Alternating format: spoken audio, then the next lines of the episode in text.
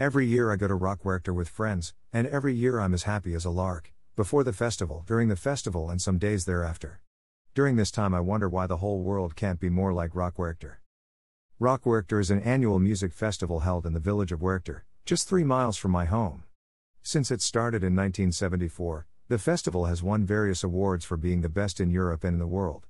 Four podia are spread over the terrain, allowing the attending music lovers to choose who they wish to see during four consecutive days around the end of June.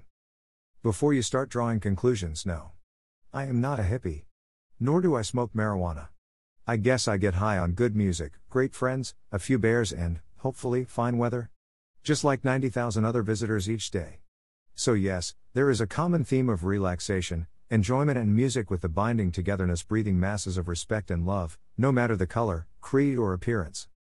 How different this is to today's tangible mistrust and fear in society. I'm sure that if elections would be held at the festival, then extreme right would remain an insignificant minority.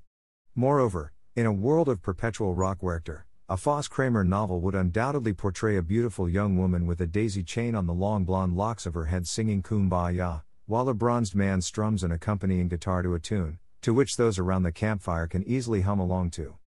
But is this really me? What if the guitar player was a paraplegic purposely playing false notes to give the impression he wasn't very proficient? What if the singing girl stood confidently naked with the flickering light dancing on her warm, bare flesh? What if the only absentee from the campfire was Morgana, a 22 year old camper suffering from depression? And what if a kitchen knife had been stolen from the cabin kitchen earlier that morning? Ah, yes. I'm back. For the sake of writing, thank God Rockwerchter is only four days a year.